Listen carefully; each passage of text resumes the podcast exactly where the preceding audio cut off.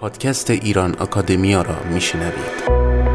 نخستین اکادمی فارسی زبان آنلاین علوم انسانی و اجتماعی فراتر از مرزهای جغرافیایی تحصیل بدون سانسور تحصیل رایگان فرصتهای برابر هوای تازه.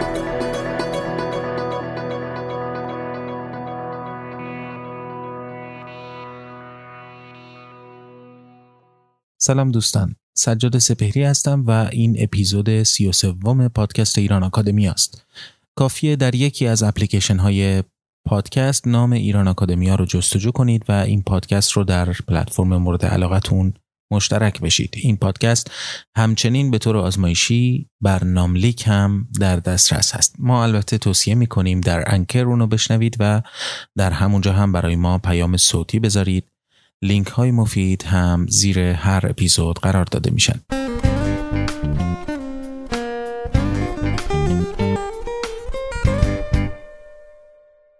اپیزود سی و سوم اختصاص داره به بخش دوم یک گفتگوی بسیار جالب شنیدنی بین دو شخصیت علمی. گفتگوی سعید پیوندی استاد دانشگاه لورن فرانسه و ایران آکادمیا با پژوهشگر علوم اجتماعی مقیم پاریس نویسنده دو کتاب فرانسوی درباره کسروی و هویت ایرانی و صاحب مقالات متعدد از جمله در دانشنامه ایرانیکا علیرضا منافزاده. موضوع این بخش پژوهش در تاریخ است. قابل توجه دوستان اینکه موضوع هویت ایرانی موضوع وبینارهایی خواهد بود برای نیمه دوم سال 2019 که با همکاری ایران آکادمیا از این هفته شروع شده و ادامه خواهد داشت. شما می‌تونید در این وبینارها در فیسبوک شرکت کنید و با پیگیری سایت آگورا در جریان این وبینارها قرار بگیرید.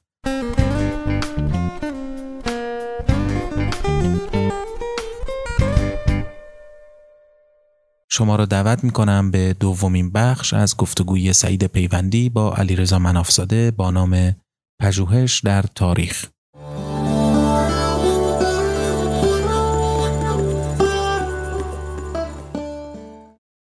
بخش دوم مصاحبه با علیرضا منافزاده اختصاص داره به کار پژوهشی در تاریخ.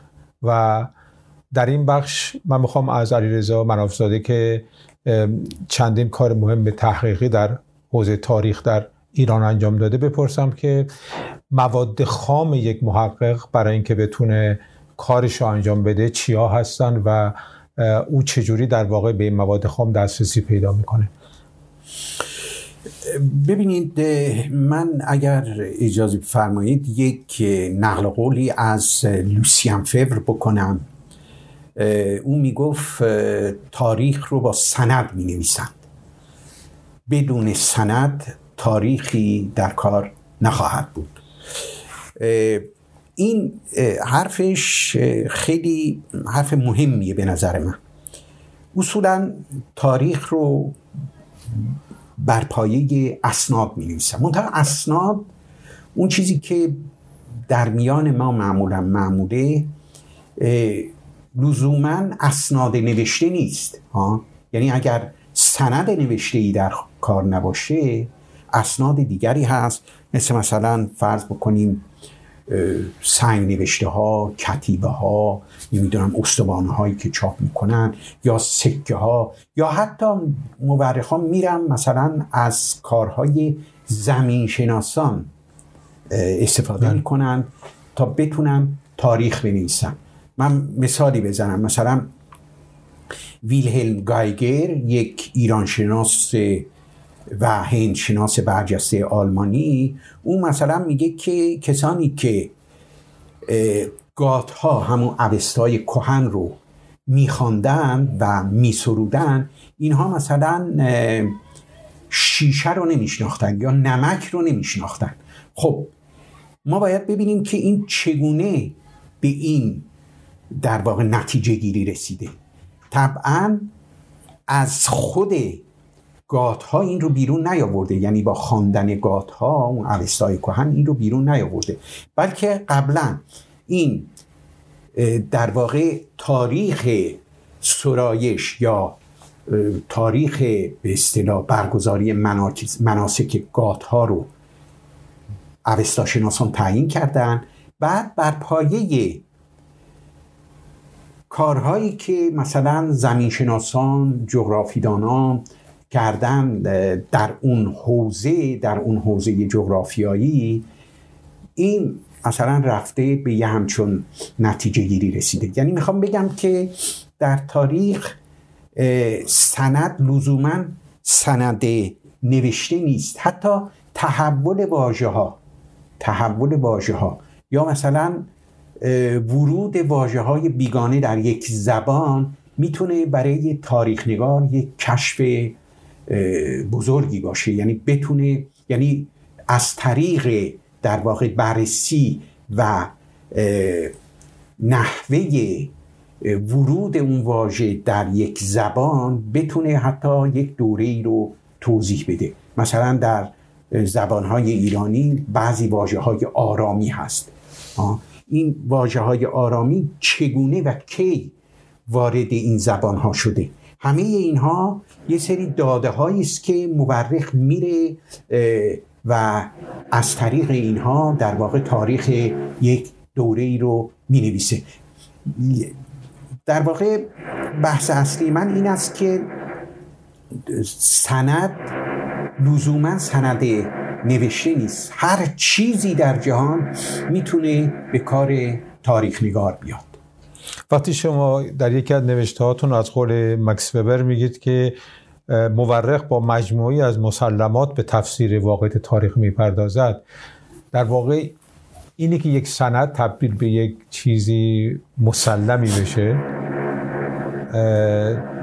چه یعنی مورخ چه کار می‌کنه که یه سند رو بتونه بهش اعتبار بده؟ به این مسلمات یعنی چیزایی که ما در موردشون تا حدود زیادی اطمینان داریم دیگه. و یعنی سندهایی که یا خدشه بردار نیستن یا در مورد صحتشون یه در واقع یه تفاهم یا یه هم نظری وجود داره. مورخ آیا یه وسیله خاصی داره برای اینکه برسه به این اصالت یک سند؟ یا اینی که در حقیقت هر سندی می‌تونه پایه یک بررسی قرار بگیره هر سندی نمی‌تونه پایه یک بررسی تاریخی قرار بگیره. اولا سند باید در درجه نخست نقد بشه. یعنی کار با سند یک کار سنجشگرانه هست. یعنی سند رو سند یه چیز خامه. ما یه سندی پیدا می‌کنیم. و اون سند رو به صورت خام نمی‌تونیم استفاده بکنیم.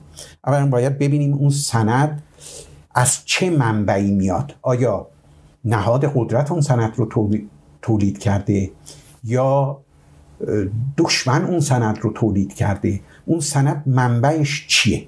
این خیلی اساسی. دو اینکه حتی در کشورهای غربی مثلا فرض بکنید چرب نوشته. یا مثلا سند نوشته روی کاغذ به دست میارن از نظر شیمیایی هم بررسی می‌کنن ببینن آیا این سند اصالت داره یعنی به اون تاریخی که در واقع رفرانس میده واقعا در اون تاریخ نوشته شده یا بعدها به صورت سند در آمده و نوشته شده. همه اینها یه سری کار خیلی پیچیده و خیلی کار سختیه و در واقع بررسی سنجشگرانی سند خیلی در کار مورخ اهمیت داره. آره مورخ با یک سری مسلمات به, به سراغ گذشته میره. ولی مسئله این است که آیا در کار خودش. دنبال تأییدیه برای اون مسلمات آغازین خودشه یا اینکه نه اگر واقعیت اسناد آرشیف ها اون مسلمات رو رد کردن این واقعا میپذیره. من مثال زدم مثال کسروی رو زدم. کسروی خب خیلی با آخوندها دشمن بود واقعا. آخرش هم به دست اونها بالاخره کشی شد. ولی وقتی که در تاریخ مشروطه مثلا از شیخ سلیم صحبت می‌کنه یا از سقط الاسلام تبریزی صحبت می‌کنه آدم شگفت زده میشه که این آدم که اینقدر دشمن آخونده بوده چقدر از این آدم ها ستایش می‌کنه. چرا؟ به دلیل اینکه به هر حال اینها به جنبش مشروط خواهی خدمت می‌کردن. منظورم اینه که با مسلمات به سراغ تاریخ رفتن این طبیعیه. هر کسی بالاخره با یک سلسله مسلمات میره به به طرف تاریخ. مسئله این است که چگونه ما با این مواد مواد خام با این اسناد با این واقعیت ها برخورد می‌کنیم و چگونه اینها رو ارزیابی می‌کنیم؟ آیا یک محقق می‌تونه از سندهایی که بقیه پژوهشگرا استفاده کردن به عنوان در واقع اسناد مسلم استفاده کنه اون هم؟ یعنی در واقع استفاده ثانوی بکنه تا؟ حتی استفاده ثانوی هم نه اصلا می‌تونه استفاده بکنه. بلکه شما ببینید در نظر بگیرید دو نفر رو میرن یه فیلمی رو تماشا می‌کنن. اینا وقتی که میان بیرون شما درباره این فیلم از اینها سوال می‌کنید. می‌بینید که هر کدوم از اینها به یه صحنه یا به دو سه صحنه خاصی توجه کردن سند هم همینطوره. شما وقتی با یه سند سر و کار دارید ممکنه مورخ یک مورخی یه چیزایی در اون سند کشف کرده باشه که مورخ دیگر که قبل از اون اون سند رو به اصطلاح استفاده کرده اون اون چیزها رو در اون سند ندیده یا کشف نکرده. یعنی سندها مثلا در یک سند نوشته به قول فرانسوی ها باید وسط خطوط رو هم خواند ها. یعنی هر مورخی بر پایه در واقع دلبستگی هاش بر پایه همون همون که گفتید مسلمات آغازینش سند رو می‌تونه در واقع به نوع خاصی تعبیر بکنه و تفسیر بکنه و از سند یک استفاده فردی بکنه در واقع. حالا اگه ما به اسنادی بر بخوریم که متناقضن با هم دیگه یا همدیگه رو نفی می‌کنن یا اون فرضیه‌ای که ما داریم ما یه سند می‌تونه در جهتش باشه سند در واقع در, مخالف در مخالفت با این فرضیه باشه. پژوهشگر در واقع برخورد علمیش با این پدیده چجوری است؟ یعنی این تناقض چه در تحلیل چه در اسناد چجوری باهاشون کنار میاد؟ به نظر من باید هر دو در واقع ورسیون رو هر دو روایت رو در کار خودش بیاره. مثلا بگه فلان سندی که در فلان جا پیدا شده و منبعش فلان نهاده چه نهاد قدرت چه نهاد ضد قدرت. درباره این رویداد اینگونه میگه سند دیگری که من دسترسی پیدا کردم بهش اینگونه میگه ها. یعنی سندها سندهایی که در تاریخ پیدا میشن اینا می‌تونن یکدیگر رو اصلا نقص بکنن مسئله این است مسئله چگونگی استفاده از این سند هاست یعنی شما می‌تونید یک سندی رو نادیده بگیرید. فقط اون سندی که باب میل شماست اون رو ملاک کار خودتون قرار بدید. این تاریخی که بر پایه اون سند و این روش نوشته میشه تاریخ به معنای واقعی نیست. حتما باید اسناد بررسی بشن و تناقض ها در کار مورخ بازگو بشه شما خودتون در مورد برای مثال کسروی کار کردین آیا به طور در واقع آگاهانه رفتین به دنبال اینی که تمام اطلاعاتی که در مورد کسروی هست و دوران او هست رو گردآوری بکنید و کسروی رو در این مجموعه ببینین؟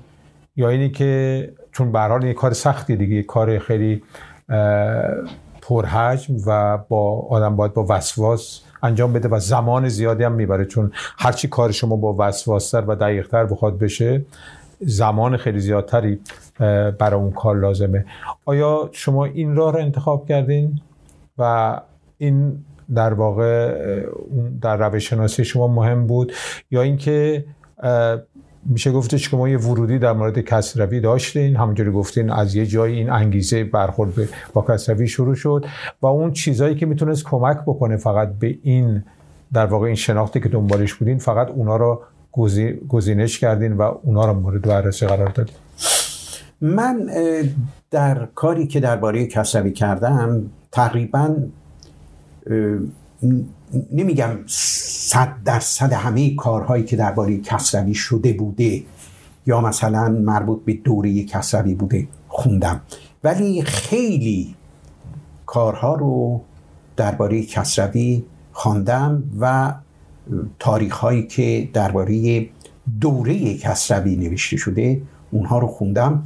مخصوصا چون من با روزنامه ها و مجله های اون دوره هم خیلی سر کار داشتم و آرشیوش رو هنوز دارم.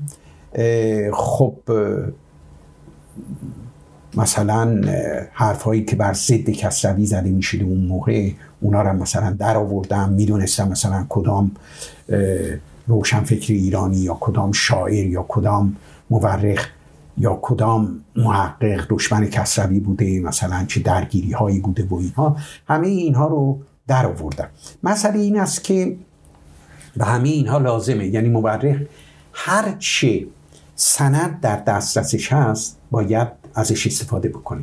یعنی خودش رو محدود نکنه بگه که بله من دیگه خسته شدم مثلا دیگه اسناد رو بقیه رو ول می‌کنم تا اینجا همه اطلاعات رو به دست آوردم و اینها.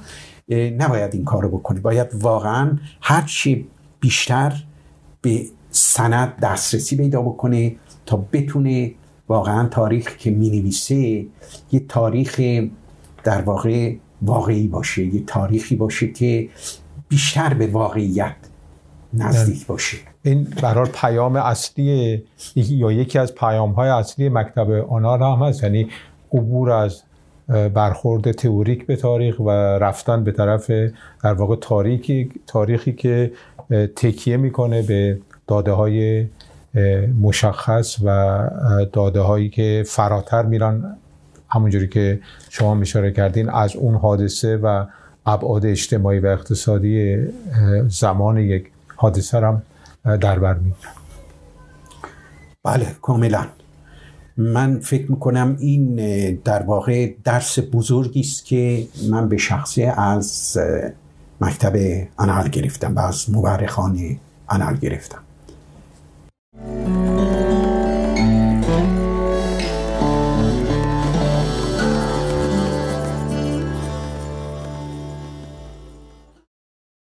بخش دوم گفتگو رو شنیدیم و احتمالا دو سه بخش دیگه از این گفتگو باقی مونده که در اپیزودهای آینده خواهید شنید.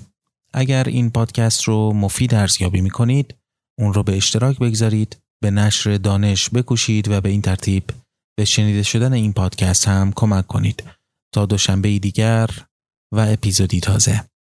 بدرود.